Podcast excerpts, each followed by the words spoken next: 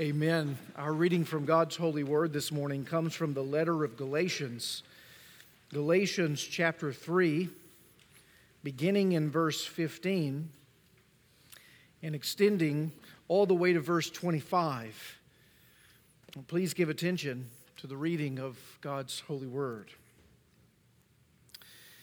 To give a human examples, brothers, even with a man made covenant, no one annuls it or adds to it once it has been ratified. Now, the promises were made to Abraham and to his offspring. It does not say, and to offsprings, referring to many, but referring to one, and to your offspring, who is Christ. This is what I mean. The law, which came 430 years afterward, does not annul a covenant previously ratified by God so as to make the promise void. For if the inheritance comes by the law, it is no longer comes by promise, but God gave it to Abraham by a promise. Why then the law? It was added because of transgressions, until the offspring should come to whom the promise has been made. And it was put in place through angels by an intermediary, that is Moses. Now, an intermediary implies more than one, but God well, he is one. Is the law then contrary to the promises of God? Certainly not. Uh, for if a law had been given that could give life, then righteousness would indeed be by the law. But the scripture imprisoned everything under sin, so that the promise by faith in Jesus Christ might be given to those who believe. Now, before faith came, we were held captive under the law, imprisoned, until the coming faith would be revealed. So then, the law was our guardian until Christ came, in order that we might be justified by faith. But now that faith has come, we are no longer under a guardian. The grass withers and the flower fades, but the word of our God will stand forever. Amen. You may be seated.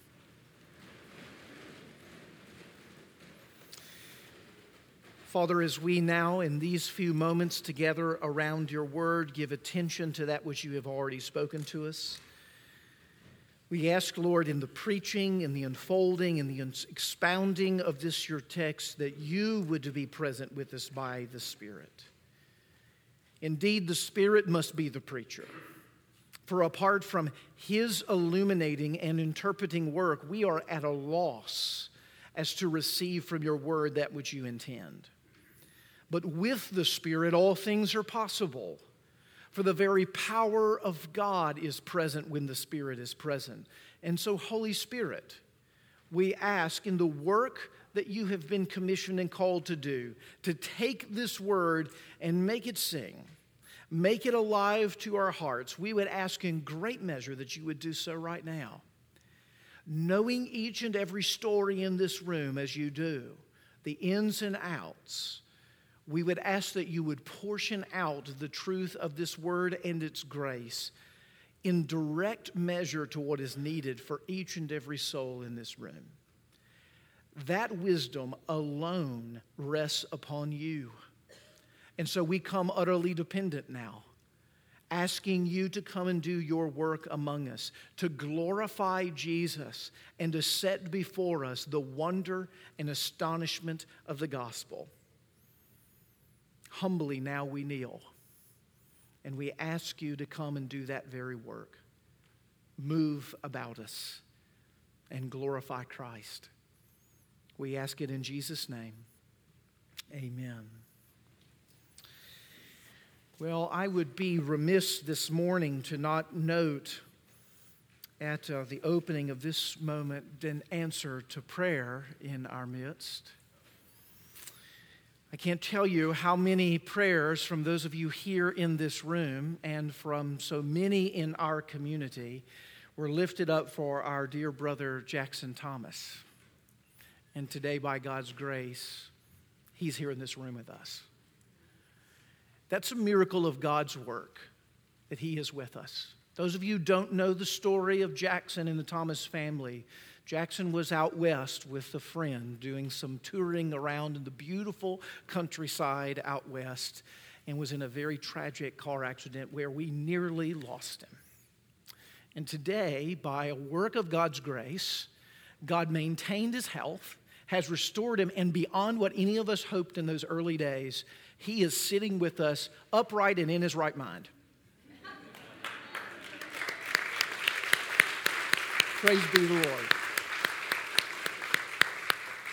At least as right of mind as he can be. You know, you know what I mean in that. So, Jackson, we rejoice that you're here, and Thomas family, we rejoice to see you here this morning. As many of you know, the Lord had called the Thomas family to Greece to serve with Servant Group International, and almost at the point they landed and got settled in, they had to rush back here to care for their son Jackson and did so sacrificially. And the Lord last Monday brought them back here home to Franklin, and so welcome home and we rejoice that you're here with us. So, an incredible answer to prayer right in the midst this morning. Another answer to prayer this morning.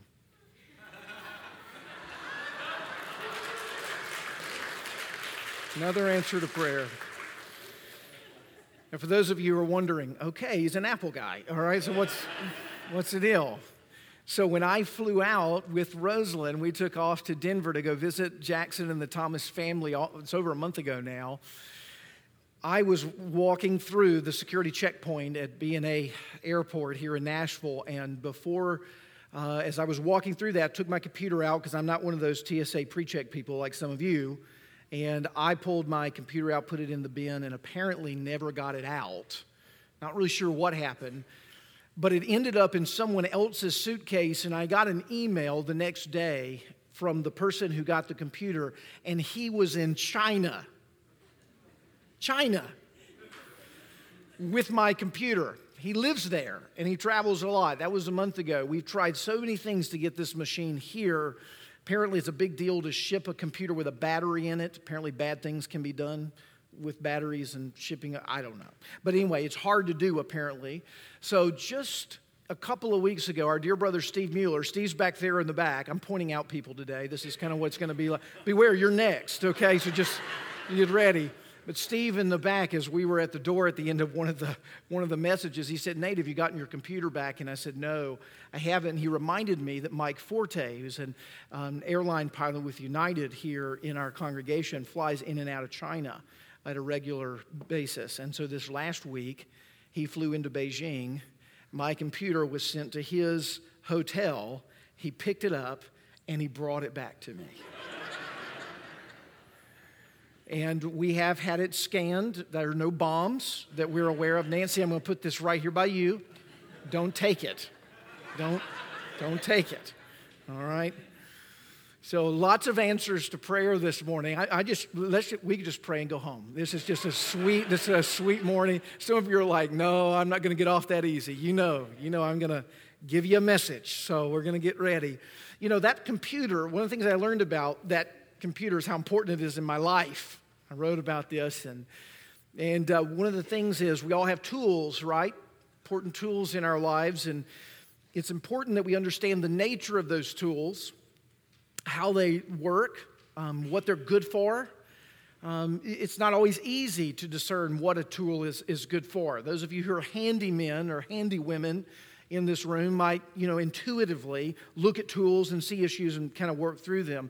I be not one of those people not a handyman.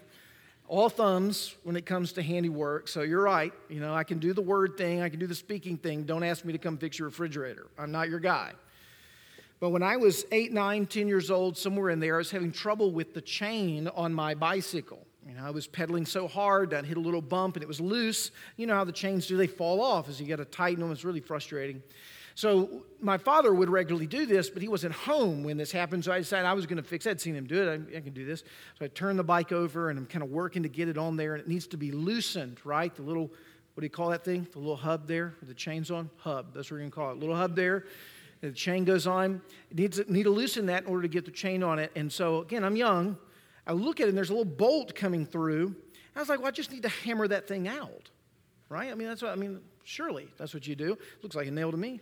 And so I just began hammering. Of course, I, I noticed nothing happened. Nothing positive happened in terms of the movement, and I began to bend the bolt. Well, lo and behold, I go and get some help, and I'm introduced to this thing called a wrench.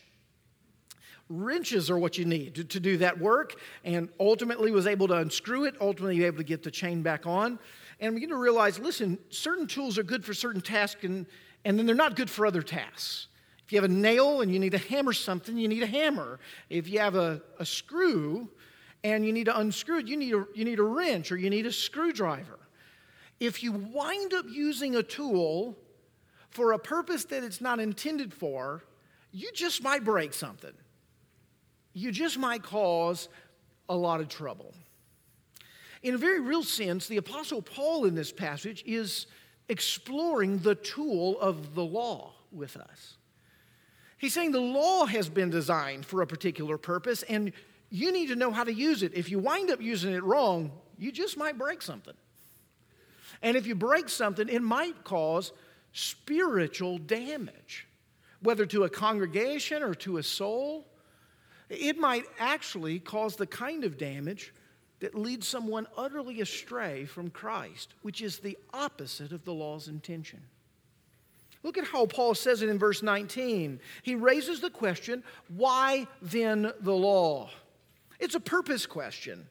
Why is it here? What's it good for? What can we lean on it for and expect from it, but what can we not expect from it? What can it not do?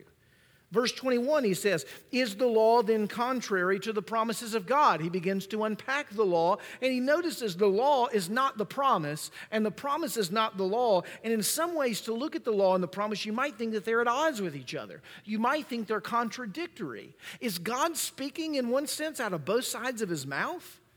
And is making it very confusing, so much so that the promises seem contradictory to the law, and the law seems contradictory to the promises? Is that what's actually going on in the scripture? And that's why Christianity is so confusing, because at the very center, God has not brought into harmony the promises with the law. Is that what's happening?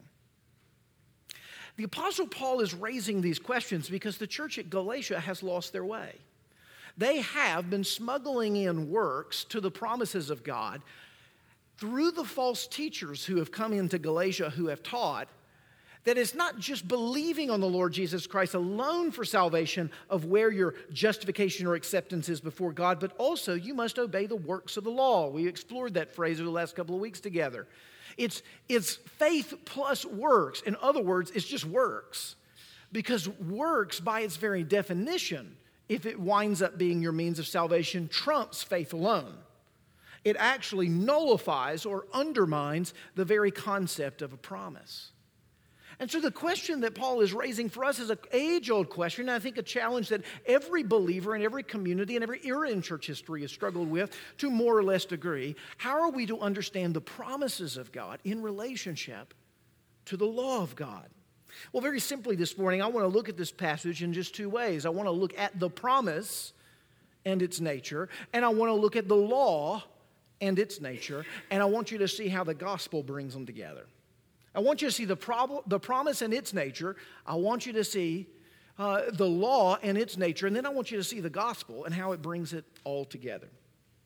When we look at the promise, we want to actually see two things that the Apostle Paul highlights in this text. He talks about the direction of the promise, that is, to whom the promise actually points.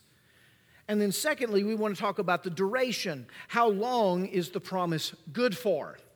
How long is the promise good for? And I want you to see he's doing this within the context of the story of Abraham. Look at verse 16. Now, the promises were made, he says, to Abraham and to his offspring. It does not say, and to offsprings, referring to many, but instead to one, and to your offspring, who is Christ. Now, we looked last week together, if you were with us, at the story of Abraham because Paul began to invoke Abraham at the beginning of Galatians chapter 3.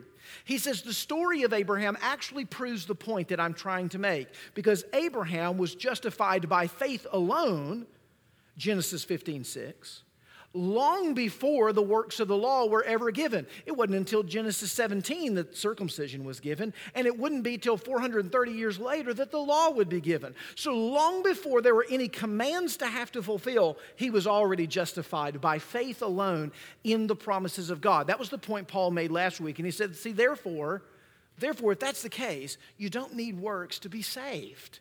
Salvation is by faith alone. Now, here, in Genesis 12 to 15 that he's going back to here in verse 16, he's making a similar but different point. He's asking the question to whom is the offspring in reference to when you look at the promises of Abraham?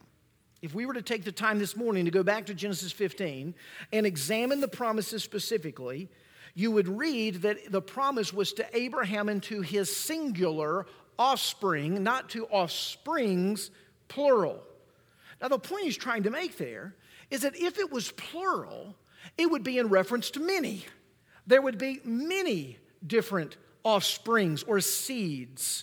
It could be translated coming forth from Abraham. This would be a reference, as many took it in the first century, those who were Jewish scholars took it to be a reference to the nation of Israel. It's speaking to the people of Israel, the many Israelites. They are going to be the blessing to the earth. It's the nation of Israel, the land of Canaan, all of the promises fulfilled in the ethnic people. That in of itself is the blessing to all of the nations. He's referring to the many, but that's not what Paul says here. He says, actually, if you look at the sheer grammar of the way that the promise is given, what you see is it's speaking singular. And when it speaks singular, it speaks of Christ. It's actually the promise of Abraham is looking through the centuries to a greater son of Abraham one who will be a true blessing and fulfillment of the promises of God, far beyond Isaac, and certainly far beyond Ishmael or Jacob or Joseph, which we see throughout the whole of the book of Genesis. In fact, if you look at the book of Genesis, you could argue that the book of Genesis is just simply an unfolding of a family for the most part. From Abraham to Isaac to Jacob and to Joseph, and we see this seed that's extending from Abraham, but what we see, this seed, is a seed that is fallen. It's a seed that is sinful. And it's a seed that in many cases doesn't succeed or triumph and certainly can't fulfill the promises of God in the way that they are dictated in Genesis 15. So, what does it mean? It means we're to look to someone else. And Paul has already told us in the book of Galatians and reiterates today that offspring, that seed of Abraham, the true seed, singular, is Jesus. He is the ultimate fulfillment of what it is the Abrahamic promises we're always pointing to. Now, in saying that, hopefully you can hear in the background the Judaizers ask this question well, if that's the case, if one is justified by faith alone in Abraham's promise, fulfilled only in Christ, what are we to make of the law? What are we to make of God's covenant with his people in Exodus chapter 20? When, when Moses goes up to Mount Sinai and receives the Ten Commandments and brings it to the people, how are we to understand the law? Did he not at that point decide to change the game? Had it before uh, leading up from Abraham to Moses, hadn't it been salvation by faith and not by works? But now, for sure, at least when Moses shows up, doesn't he add in works as a part of your acceptance with God? And notice what Paul says. He says, No, that's not the case. Follow his logic in verse 15. To give a human example, brothers, and it's an example from the legal world. He says, even a man made covenant, no one can annul it or add to it once it has been ratified. Verse 17. This is what I mean. The law, which came 430 years afterward, doesn't annul a covenant previously ratified by God so as to make the promise void. For if the inheritance comes by the law, it no longer comes by the promise, but God gave it to Abraham by a promise. Now, what is Paul saying here? Paul is saying when God is given a promise and he established the terms of the covenant back in Genesis 15, and that justification came by faith alone apart from works of the law. God later, because of the ratification of that covenant, can't change the terms of the game. Even in man made documents, that's the case. Think of a will and testament. Your parents, God forbid, they pass away. You're a child. You stand before the judge for the will to be read. In the will, we learn that you get, you know, we're in the first, we're in the first century here, you get, you get the horses, you get the tent, you get, you get everything, you get all the position, possessions, you get, the, you, you get the wealth of the family. And then the judge says, oh, yeah, but by the way, we're going to, in order for you to get all that, you're going to need to do X, Y, and Z. You're going to need to earn this. You're going to need to achieve that. You're going to need to accomplish that. And at the end of that, then you'll get the inheritance. The judge can't add in to an already ratified will and testament that's been secured by the one who has the inheritance. He doesn't have the right to go back in and change the very terms of the agreement. In fact, if he does that, doesn't it cease to be an inheritance? An inheritance, by its very definition, is what? A gift that is passed down to you. Uh, not by basis of earnings, but by basis of relationship, by basis of the kind of relationship that we have in Christ. Paul here is saying 430 years later, the law comes, it can't turn the promises of God on its head. And those things which were once received by faith alone in the promise of God can't now be received by works because that document's already been ratified and sealed by the Lord. God can't say, you know what, I've changed my mind, I want the game to go differently. It's not working out how I hoped it was. I'm going to add in some works now to make sure that's how you'll be accepted with the Lord. He says, so the duration of the promise is eternal. It can never be changed because it's ultimately ratified by God and it's founded by Him. And the fulfillment of the promise comes years into the future. It's the Lord Jesus Christ who is the actual seed of Abraham. He's the fulfillment of the promise. Now, hopefully, you can hear a question rising if that's true. If you can't be saved by works, and Christ is the fulfillment of the seed of Abraham, and it's not through earning that we gain a standing with the Lord. Why do we have the law? Why, why, did he, why did he add in the law 430 years later? That's the reference here to Moses. He's the intermediary in this context. He's the, the law given by angels, as he described. Why did he add this in? Now, if you're tracking with that question, I want you to see his very simple but nuanced and I would say quite complex answer. He says in verse 19, the law was added because of transgressions. The law was added because of transgressions. Now, what does this mean? Well, let me give you an illustration. I want to go back to the tool illustration. There are certain tools, as you handymen know in this room, there are certain tools that just have one primary function. You know, these are your screwdrivers and your pliers and your your hammers. But there are some of you who have incredible tools. You know, you have these tools that do all kinds of different things, these multi tools, right? Tools like Leathermans and, and, and these, you know, Swiss Army knives, right? A tool that you can pull out does all kinds of different things. So I want you to think, when you think of the law in the reference of the tool, I want you to think it's more like the Leatherman or the Swiss Army knife than it is like the screwdriver it has multiple uses in the Bible. The law is not just one dimensional in the way the Bible speaks about it, it has multiple things it accomplishes. And Paul is alluding, potentially in this text, to two of what theologians have primarily called three uses, three uses for how the law is used in the scripture. I want to look with you first at the first use of the law in the scripture. It's the one you know the best. It's what we might call the civic use of the law. This is when the law comes as a guide or a directive for the ordering of society. The law comes as a guide or a directive for the ordering of society. Now, listen, every town that you've ever lived in, to whatever degree, has had laws. There are things that you can and you cannot do, and there are people that if you do the things that you can't do, who are going to show up and enforce that. Okay? There are those who execute the law, there are those who establish the law, and it happens in every municipality, no matter how large or no matter how small. There are rules, there are laws by which we are to obey. That civic ordering of law is part of what the law has in mind. But listen, the law doesn't just work that way at the national level or at the political level, it works that way in any organization. Schools have laws, all kinds of policies. Businesses have laws. Certain organizations have laws. Churches have laws. Hey, your family has laws. Uh, laws about coming to supper and what you do with your dishes when you're done. You got all kinds of things. And the reason for those laws are in place is in order to keep the peace. It's order to have an organized society, a community that runs well.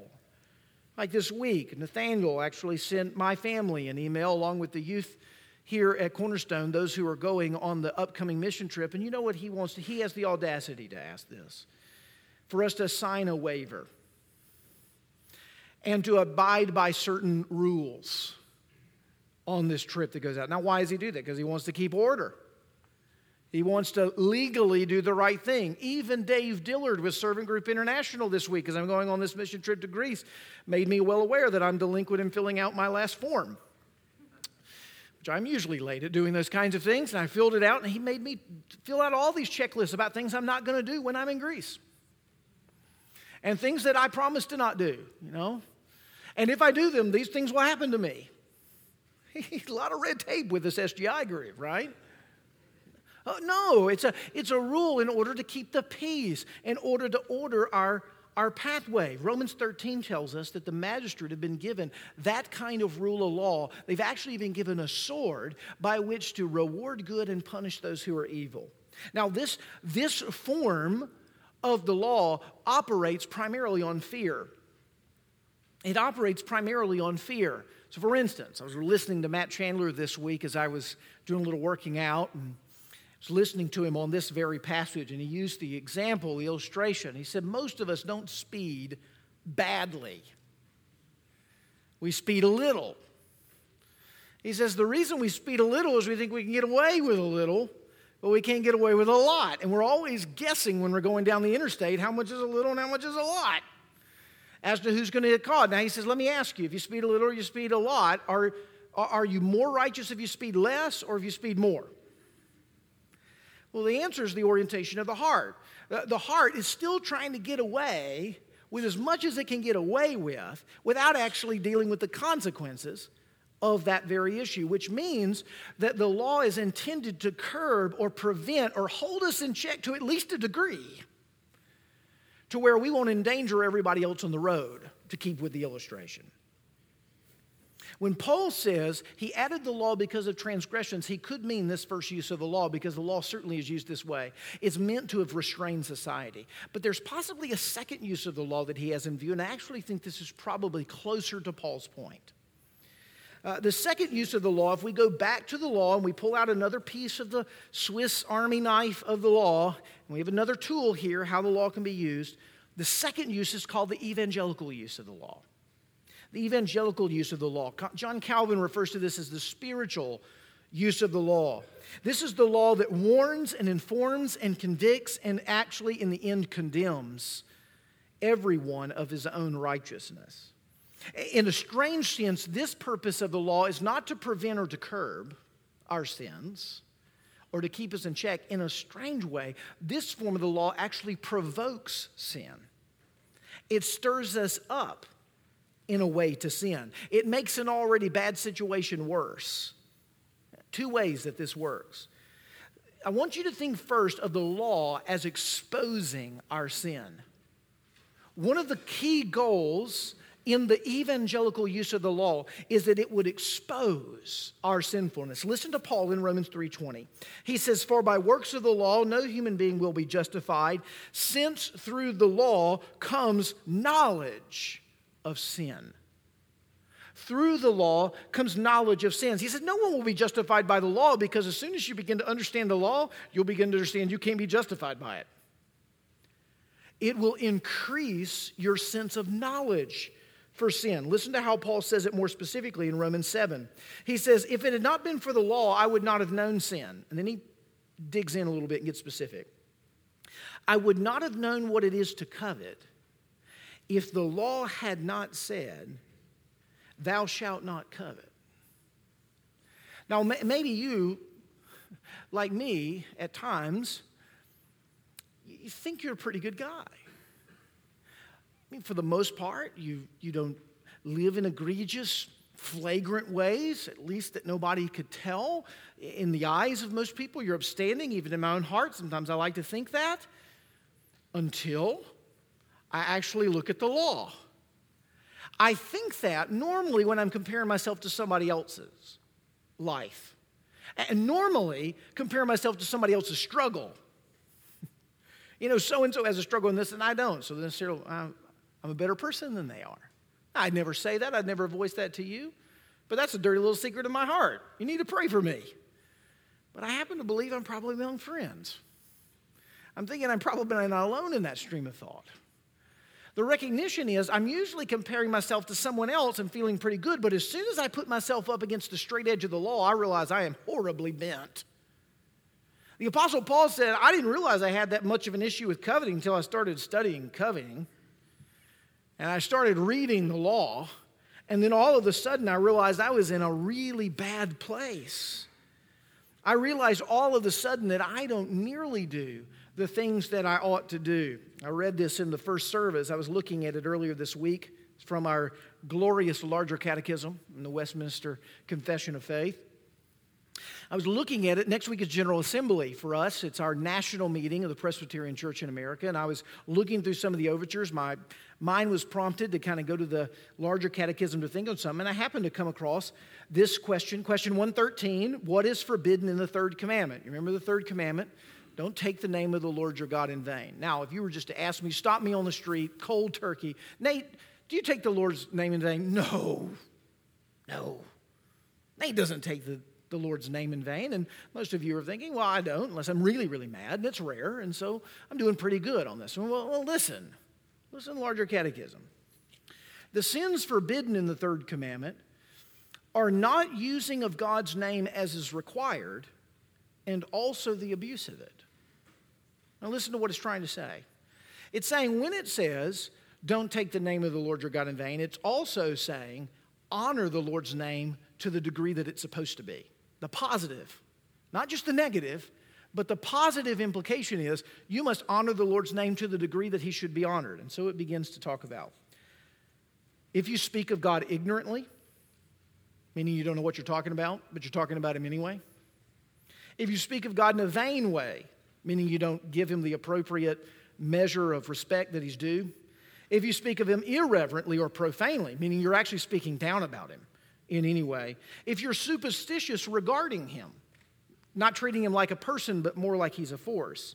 If you in any way use his title or his attributes or any of his commands or works that are reflective of his character in a way that's inconsistent with blasphemy or perjury or maybe sinful cursings, if you don't keep oaths or laws that you've made, with regards to his character in fulfilling them.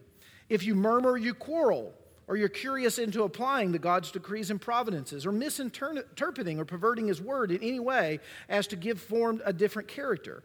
If you ask curious or unprofitable questions about him that are not directly related to the way in which he's revealed, or the maintaining of false do- doctrines, or abusing any of his creatures contained which were actually reflective of his names, or I could go on all of a sudden, I do this a lot. All of a sudden, you begin to understand in by meditating just a little bit on the requirements of the law, you begin to realize wait, when you, when you say it that way, when I'm actually forced to stop and think of how being in the name of God is exhibiting his character, and in any way that I don't exhibit his character, whether in thought, word, or deed, I'm in some way taking of his name, the sins of his character, in vain. All of a sudden, I realize I've got a lot more to confess than I realized. Do you know what the, the Bible says? The law is supposed to do that for you. That's not, that's not bad, that's good. The law is supposed to lead you to that place. Now, it exposes sin, but listen, I want to go a little further because I think Paul's going further. It doesn't just expose sin, it incites sin. Like it, the law will actually bring you to sin, it'll produce it within you. Now, that may sound really weird to say, and I would probably not want to say it unless, well, the Bible says it. So look at Romans 7. Romans 7, verse 9. Here's Paul. But sin, and he's using it like a power within him, a force within him Sin, seizing an opportunity through the commandments, produced in me all kinds of covetousness. I once was alive apart from the law, but when the commandment came, sin came alive and I died. Now, what he's trying to get at here, this producing of sin within me, I want you to, I want to just hearken to your experience here. In fact, I had a man recently who was telling me about his childhood. He said, You know what? I was that child. If you told me not to do something and it was wrong, I wanted to do it all the more. Some of us are going, Yeah, that sounds familiar. Sounds familiar for a lot of our histories. That as soon as God says, Thou shalt not, we go, Thou shalt. We say, Who are you? Who's going to tell me how to run my life? Now, now, that reaction that rises up within you, you know what that's called? rebellion. It's called sin. When the law comes, the fascinating thing about what it actually does to a sinner is it makes you sin. Not really, but you will. It's not the problem's not with the law, but it's with you. It's with your own heart. Now, if you go, well, I don't really struggle with that, wait till someone confronts you on your sin. Don't you just immediately go, You are so right, I completely apologize. That's your initial reaction, right? No defensiveness, no denial. You don't blame shift. You don't explain it away or excuse it, do you? Not that I would know anything about these things. No, I'm in that boat with you. Uh, the recognition is that when we are in those moments, we actually sin in response to the law. The law has, in a sense, an increasing effect of our sin, it draws it out of us. Now, you start to feel kind of small. like maybe you got a lot of issues. This particular second use of the law, you know what it's called? Let me just remind you the evangelical use of the law. That word evangelical means gospel use uh, of the law. What that means is the goal of this experience with the law is to lead you to a place where you despair of being able to keep the law and realize that all you have hope for is the mercy and the grace of God. That's the goal of it. The law was actually given for that purpose. I want you to see how Paul describes it. Verse 22, he says, The scripture imprisoned everything under sin. He says, when you get the law pressing in on you, you feel caged in. Because every time I try to do better, I realize that I fall short. And when I learn more about the law, I always realize there's more to do that I don't do. Verse 23, I'm held captive under the law and imprisoned. Verse 24, so then the law was our guardian. What often happens with us is we are led to the point of despair regarding ourselves and the law, but we're not led to the response to seize Christ. That's how you know grace is actually operable. You know what actually happens? You wind up getting in a cycle of shame. You go, oh, I'm just a terrible person. I can't get anything right. And, and actually, if, we, if you were in a truth telling moment, which most of the time we're not when we do something like that, the answer would be, You're exactly right. you, you can't get it right. You're not going to get it right. The law's actually leading you to a place where you are shut up to mercy alone. You actually give up on your ability to adjudicate or make yourself righteous or acceptable in the sight of God by your works. The law is pushing you towards that direction. But a lot of times we cycle in despair rather than pivoting in faith towards the one who will give us hope and foundation. We stay there, we wallow in it, or we respond by, I'll do better tomorrow. You know what I need? I need better methods. I need better methods. I need better forms. I, I, need, I, I, need, I, need a, I need a better, better book to help me. I need a new blog post that needs to be written for me. I know that podcast, that'll get, that's how we turn. And we think we're going to clean up the act by simple method. And what the Bible's trying to say is you're actually subverting the very purpose of the law when you jump to that place first. The place that you need to jump to is utter despair of yourself in being able to keep the law, and then utter delight and joy in Christ that He's kept it for you. And your standing is found in Him and not in your performance. That's what the law is trying to do. The law is actually trying to do that. Now we know that because of the language he uses here. He uses the word guardian. He said the law was your guardian. Now that word is where we get the Greek, the Greek word behind that word is where we get the English word pedagogy. It means to, to a speaking or a teaching philosophy. The law's teaching you something. And we go, oh, yeah, it's teaching us something. It's teaching us about how bad we are. Well, yes, but the guardianship is more than that. It's not merely para- parameter or protection. The teachingship means that it's leading you to something. The word is for a young boy who needs a governess. one who needs someone to look after him, but someone who, as he, she looks after him, he grows up because she teaches him what it's like to be mature. That's the context. He says the law is like a governess, it's like a guardian, it's like a schoolmaster, it's like a tutor. It's teaching you that which you need to know in order to be able to live maturely. So, what's the law teaching you? It's showing you over and over and over and over and over you need Christ. You need Christ. And the quicker in your despair that you pivot to Him, the quicker will be both the recovery and experience of grace and the growth within it. That's the purpose of what the law is actually given. It's meant to lead you to that place. That's why William Strong calls it the handmaiden of the gospel. The handmaiden of the gospel. Why John Stott said, God gave the law in his grace in order to make the promise of Christ more desirable. Now, what's fascinating is because of transgressions, verse 19, he gives you the law. The law was not an alternate path by which to be saved, the law was another means by which to show you how badly you need the promise. It was another way by which to show you how badly you needed the promise of a Savior.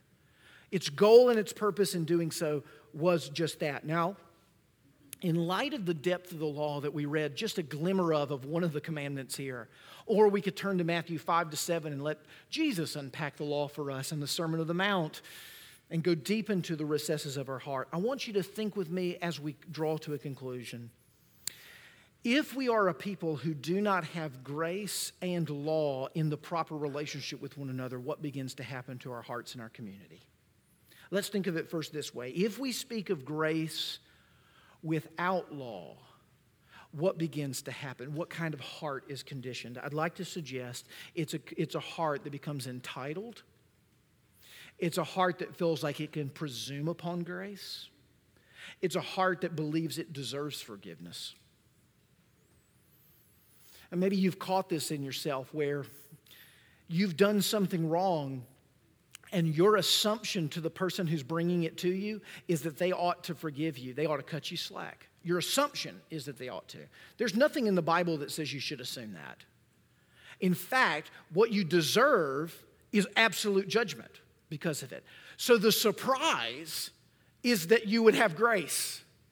But when we are ceased to be surprised by grace, we're often falling into a presumptive entitlement of grace. It's like you're in the situation where you know you want to sin and you're trying to fight the sin, but then you have this thought. Not that I've ever had this thought. You know, I think I'll go ahead and sin and ask for forgiveness later.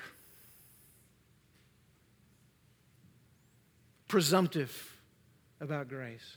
What makes me think that I can force God to forgive me? Push his hand towards grace. What makes me think that I can act, as it were, Lord over his dispensing of grace? That in of itself is a rebellion and arrogant heart, and that is a presumption that is a very shaky ground if we are speaking of grace without law. But what happens in the reverse if we speak of law without grace? What happens if we speak of law without grace? Well, I'd like to suggest that we live guilt ridden, condemned, and shame filled lives that are constantly trying to be better in the rat race of the next command or the next acceptability standard. That's constantly knowing in the back of our minds and often in the forefront of our hearts that we don't measure up. As we look to those who are around us or as we look to God, and we realize that we're on a shaky foundation all of the time we live with that sense of overwhelming shame. But thirdly, what if we speak of law and grace together? What if we actually hold them together and we allow the law to lead us to grace and we allow the grace to lead us to law? What, what would happen in a case like that? Well, you know what would happen?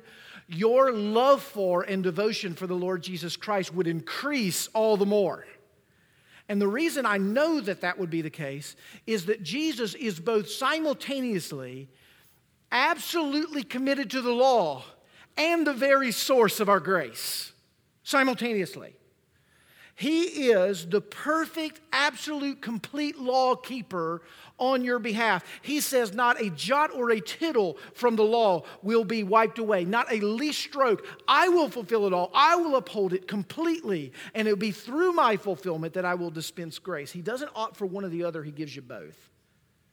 In fact, it's in his fulfilling of the law that he becomes a portal for grace for us because we could never stand before the Lord and flash our brownie points of obedience and expect to have any passport into the presence of the Lord, but Jesus is there on our behalf. In fact, on Ascension Sunday, we celebrated the fact that He's at the right hand of the Father, fully accepted, and the Holy Spirit now mediates on our behalf. So much so, do you know what that means? Your presence is in heaven right now by virtue of the Holy Spirit. You are fully represented before the throne of grace. How is that possible? Think about your Saturday night or your Sunday morning just trying to get breakfast ready to come here or the car ride that was worse than that. the law is intending to get you to the place where you realize how desperate you are in your need of Christ, and thus, when you see the beauty of what it is He's accomplished in keeping the law for you and dispensing grace to you because you're wrapped in His perfect standard, your love for and devotion for Jesus increases all the more. And if your love and devotion for Jesus is increasing, here is the necessary following consequence, according to Paul in many places in the scriptures, even though he's not highlighting it as much here, is that you will become a person who wants to follow the law in light of who Christ is. Let me use Westminster Confession Catechism question 113. I can read through all of that list of how the many ways that I utterly fall short of upholding the Lord's name to the honor that it is due. I could read it, and you know what I could do? I could get to the end and think, man, let's just never read that again. That, that, is, uh, that is terrible. I feel so beat up. I feel so lost. I, am just going to get, I just, I push all my chips to the middle of the table and I walk away. Like, I'm just, I'm done. I'm done. I'm tired of this Christian thing. I could respond that way. Or I could acknowledge in despair of myself and the law that there's no way I can ever keep this, but I could read back through the list, and you know what I can do this time? I can see Jesus never took the name of the Lord God's name in vain. He always fully honored, he never had an erring belief. He never in any way spoke superstitiously. He, he, he, never, he never misspoke regarding one of his father's attributes. And everything he did is mine by faith. Everything he did is mine by faith. So much so that when God looks at me, he sees the perfect standard of Jesus Christ, completely upholding the honor of God's name as my resume before Almighty God by faith. I could read the law, and now you know what all of a sudden is happening in my heart? Well, you see it in my eyes. I am overwhelmed in love and devotion for Christ because I never could gain that standing without Him. And I, you know what I did? I read the law. And I reflected on the law how? With Christ. And now, as it stirs into my heart, you know what I want to become? I want to become a man who won't take the name of the Lord my God in vain. I want to become that man. And when I won't act in that way, I will lean on Christ. And when I do, I will give him thanks because it's all of him anyway. And I live a life that's utterly free in the grace and the law that's embedded in the gospel. Friends, this is what makes the Christian life so beautiful. You're not going to find any standard that you can read and measure yourself up to it in your heart and practice and feel great about it unless you're looking through the lens of the Lord Jesus Christ alone for your salvation. At that point, you begin to see that you're no longer under the guilty of the law, but you are in Christ under the not guilty. And you know what? Part of you wants to say, listen, somebody messed up the verdict. They read the wrong sheet of paper when the jury stood up. And in one sense, they did. They read Jesus' verdict for you. But here's the, here's the key it's not wrong, it's the right verdict for you by faith in Jesus Christ. And right now, it's the real verdict for you the real verdict for you. And no one, not even you, can change that. Praise be to God. Let's pray to that end. Father in heaven, confirm these truths to our hearts right now as we've heard them through your word and the Holy Spirit, and glorify yourself as we continue in love and devotion to Christ in the middle of this worship service. Bless us in this spirit, we ask it. In Jesus' name, amen.